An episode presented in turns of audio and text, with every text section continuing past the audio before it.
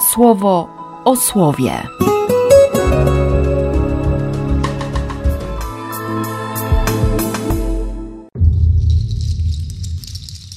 14 lipca, środa. Z Księgi Wyjścia. Mojżesz wypasał owce Jetro, swojego teścia, kapłana Madiana. Poprowadził je kiedyś aż do granicy pustynnych terenów. Przybył pod górę Choreb. Ukazał mu się wtedy w płomieniach płonącego krzaka wysłannik Pana. Zauważył, że chociaż krzak płonął ogniem, nie spalał się – Mojżesz rzekł sobie: Podejdę i przypatrzę się temu dziwnemu zjawisku. Dlaczego ten krzak się nie spala? Pan zobaczył, że podchodzi, aby się przypatrzeć. Zawołał więc Pan do niego z tego krzaka, tak mówiąc: Mojżeszu, Mojżeszu. On zapytał: O co chodzi? Odpowiedział mu: Nie podchodź tu blisko. Zdejmij sandały ze swoich stóp, bo miejsce, na którym stoisz, jest ziemią świętą. I rzekł mu: ja jestem Bogiem Twojego ojca, Bogiem Abrahama, Bogiem Izaaka i Bogiem Jakuba.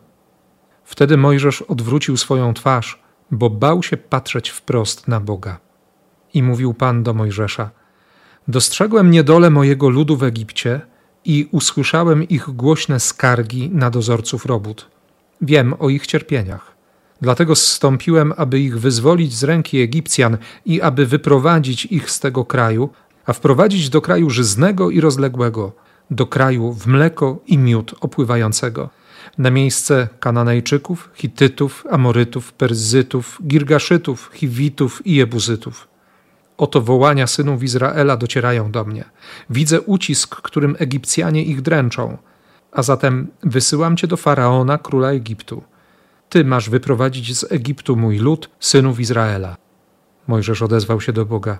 A kimże ja jestem, że mógłbym pójść do faraona, króla Egiptu i wyprowadzić z Egiptu synów Izraela? Bóg tak odpowiedział Mojżeszowi: Ja będę z tobą. A znakiem tego, że ja ciebie posyłam, będzie dla ciebie to, że po wyprowadzeniu mojego ludu z Egiptu, tu, na tej górze, oddacie mi cześć. Z Ewangelii według świętego Mateusza.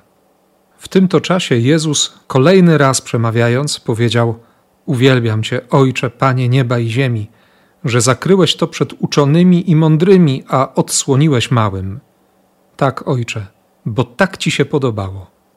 Ojciec mój wszystko mnie przekazał, a nikt nie zna syna z wyjątkiem ojca, ani ojca nikt nie zna z wyjątkiem syna i tego, komu syn zechce odsłonić. dlaczego ten krzak się nie spala. Mojżeszu, Mojżeszu, człowieku bez imienia, człowieku z połamanym, popękanym, bezsensownym, wypalonym życiem, człowieku zagubiony, który wypuszczasz się na granicę albo nawet próbujesz coś znaleźć poza granicami. Tak przynajmniej wygląda życie Mojżesza. Może dlatego właśnie na granicy pustynnych terenów się znalazł. Na tej górze, która jest popękana, wypalona, wyschnięta, beznadziejna. I właśnie w takim miejscu czeka na niego Bóg. Nie? To wszystko, co wydaje się niemożliwe, nie do zrozumienia, nie do ogarnięcia, nie do chwycenia, nie do przyjęcia często. Sprawy, rzeczy, wydarzenia, jakieś historie. W tym wszystkim Pan jest. Jestem Bogiem. Jestem obecny. Jestem będący. I znakiem będzie to, że tu wrócisz że inni zobaczą, że masz takie życie i pójdą za tobą i się tobą nie zgorszą, bo masz coś, czego oni nie mają. Ty możesz im powiedzieć, jak to jest być wolnym, nawet jeśli, jeśli w tej wolności doświadczasz jakiegoś wypalenia, poczucia bezsensu. Ze mną ta wolność nabiera sensu. Ze mną Twoje życie jest sensowne. Początkowo jest lęk, bo Mojżesz odwraca swoją twarz, boi się patrzeć wprost na Boga. I trudno mu przyjąć, że sandałki z nóg trzeba zdjąć, bo właśnie to życie, to jego życie, takie życie jest ziemią świętą, jest też ziemią świętą.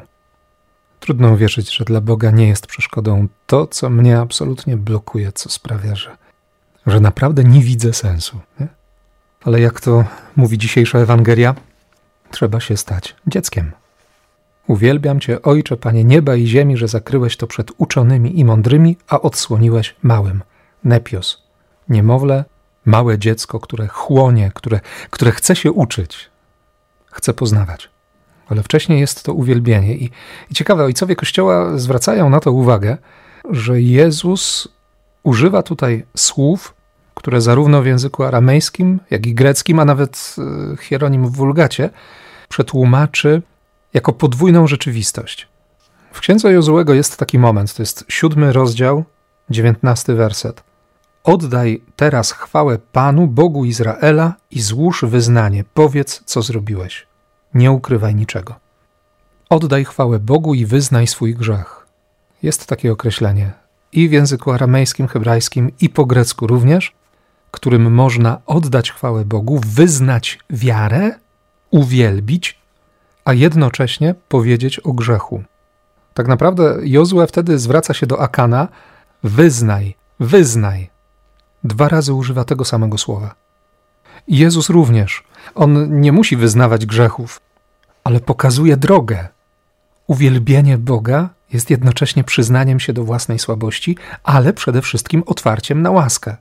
To jest sprzężenie zwrotne, to, to naczynia połączone. Wchodzę w wyznanie grzechu, przyznaję się do tego, że mam takie, a nie inne życie, jestem Mojżeszem, i właśnie wtedy mogę Boga uwielbić. I to jest uwielbienie Boga, bo Bóg nie czuje się bezradny w mojej bezradności i nie jest bezsilny, kiedy ja doświadczam absolutnej niemocy. Ojcze, Panie nieba i ziemi, panujesz nad wszystkim. Odsłoniłeś to niemowlętom. Bo tak ci się podobało. No do tego 33 i 34 rozdziału Księgi Wyjścia jeszcze długa droga, ale i tam dotrzemy do tego momentu, w którym Bóg tak udowodni właśnie Mojżeszowi. To będzie dla niego dowód, bo cały lud już się zgromadzi pod górą Choreb. Wszyscy zobaczą, jakie Mojżesz ma życie, jakie ma życie z Bogiem. I zobaczą, że, że to jest sensowne, a Mojżesz wtedy usłyszy: Bo daje łaskę komu chce, daje miłosierdzie komu mi się podoba. Tobie, ojcze, spodobało się. Bogu się podoba traktować mnie jak małe dziecko, które trzeba uczyć. Mnie się to czasami nie podoba. I, i jak małe dziecko szukam po swojemu. Chociaż wiem, że właśnie takie zachowanie jest bezsensowne. No ale, ale na szczęście jemu nie zabraknie cierpliwości. I ciągle mogę przychodzić, by uwielbiać przez wyznanie grzechów. I by wyznawać grzechy, na które Bóg odpowiada łaską i porwaniem mojego serca, mojej duszy, gdzieś e, do grona aniołów. Tak o tym również mówią ojcowie Kościoła. A zatem dobrych spowiedzi Ci życzę i jak najczęstszych okazji do tego, by Boga uwielbić. Niech Jego łaskawość i miłosierdzie prowadzą Cię w imię Ojca i Syna i Ducha Świętego. Amen. Słowo o słowie.